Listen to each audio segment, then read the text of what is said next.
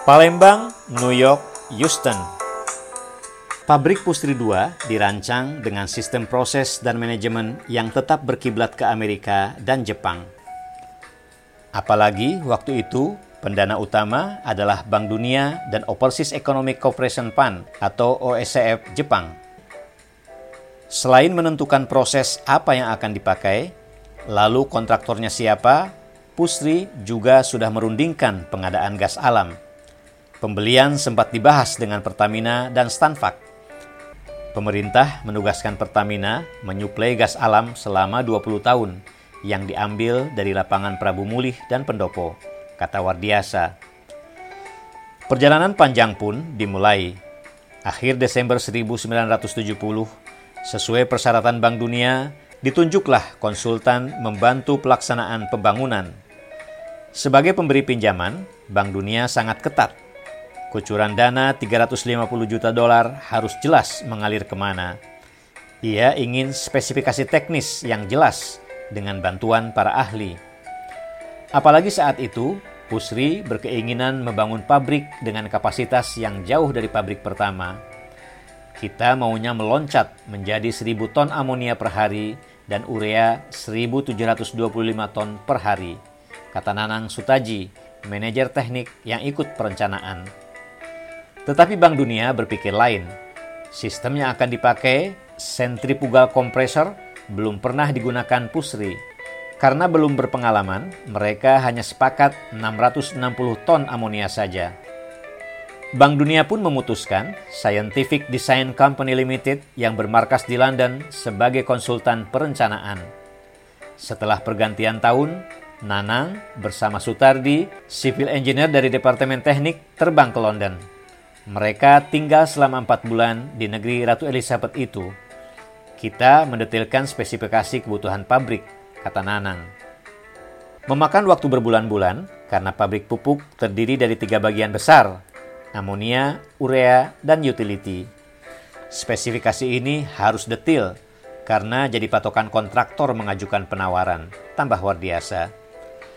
Segera setelah Bank Dunia dan Pusri bersepakat mengeluarkan invitation to bid, tawaran pun berdatangan. Perusahaan yang berpengalaman di bidang petrokimia, Fluor, Bechtel, Kellogg, dan Chemico ikut tender. Keempat perusahaan itu berasal dari Amerika, Sebenarnya proses yang baik ada juga dari Denmark, Haldor Topsu, tetapi Bank Dunia mencoret Topsu. Karena uang akan dipakai peminjam, Bank Dunia memberi ruang yang besar kepada Pusri untuk memilih sistem dan proses yang akan dipakai. Wardiasa bersama Nenang Sutaji, Kotan Pasaman, dan Dalil Hasan berangkat ke Amerika. Wardiasa sebagai proses engineer Nanang Sutaji mengurusi anggaran mechanical equipment, Dalil Hasan dari segi komersial, dan Kotan Pasaman selaku tim leader. Terbang lewat Sydney, Fiji, Hawaii, dan tiba di New York. Nggak gampang tender dengan Bank Dunia itu. Mereka juga punya ahli untuk pembanding, kata Wardiasa. Untuk amonia proses, tim dibantu oleh Russell James dari James Chemical Engineering. Sedangkan ahli urea ada Ivo Mourovic, warga Amerika berdarah Yugoslavia. Lalu ada John Bench, perwakilan SDCL. Tidak hanya bidang teknik, Bank Dunia menunjuk lawyer menghadapi calon kontraktor. Dialah Carl Slater, lawyer dari Delson and Gordon, New York. Dia orang yang luar biasa, lawyer tapi ilmu engineering dan ilmu proyeknya luar biasa, kata Wardiasa. Memang, Slater pernah kuliah di Fakultas Ekonomi sebelum masuk Fakultas Hukum di Universitas Harvard. Meski penunjukannya atas approval Bank Dunia, James, Ivo, John, dan Slater sangat peduli dengan kepentingan Pusri.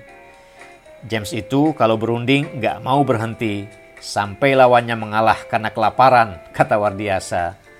Slater juga jelimet mengejar data-data calon kontraktor. Tidak salah Pusri memilih delegasi empat petinggi yang semuanya fasih berbahasa Inggris. Tidak ada kendala yang membuat suasana canggung. Tapi kalau sudah ngotot-ngototan ala Amerika, ya kita sodorkan orang Amerika juga, kata Wardiasa tertawa. Wardiasa, Kotan, Nanang, dan Dalil Hasan mengevaluasi tawaran empat kontraktor. Temuan awal, Fluor tidak mempunyai proses. Keahliannya hanya membangun pabrik. Chemico punya proses amonia dan urea, sementara Bechtel dan Kellogg punya proses amonia. Pertemuan demi pertemuan membahas proses dan efisiensi berjalan antara Wardiasa dan kawan-kawan dengan Advisor. Kami juga meninjau pabrik karena Bank Dunia mengharuskan memilih proses yang minimum 2 tahun proven experience, kata Wardiasa. Tim pun meninjau pabrik yang dibangun keempat calon kontraktor.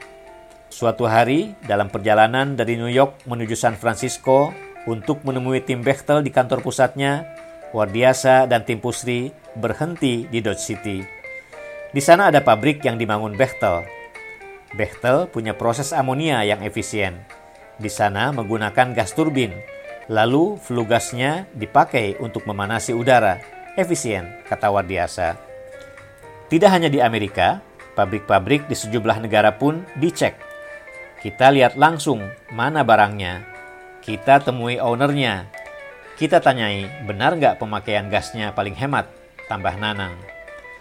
Di luar belajar proses pabrik dan cara-cara berunding, tim Pusri juga menyerap ilmu bagaimana sebuah proyek dijalankan tanpa kolusi. Bagi negara yang tengah membangun, hal itu sangat penting. Bank Dunia itu kasih pinjaman dengan syarat ketat. Ke mana uang digunakan diperiksa secara detail, kata Wardiasa. Nanang yang pernah mengepalai proyek sarana distribusi dengan bantuan Bank Dunia punya pengalaman serupa.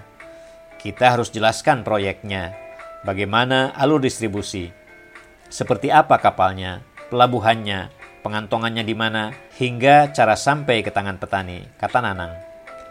Setelah berunding selama tiga bulan, keputusan sudah nyaris bulat. Level pertama ada Kellogg, diikuti Bechtel, lalu Fluor, Sedangkan Chemico, meski punya proses yang baik, tapi belum punya pengalaman menjadi general kontraktor sehingga dicoret. Grup negosiator pun meninggalkan New York menuju Houston, tempat Kellogg bermarkas.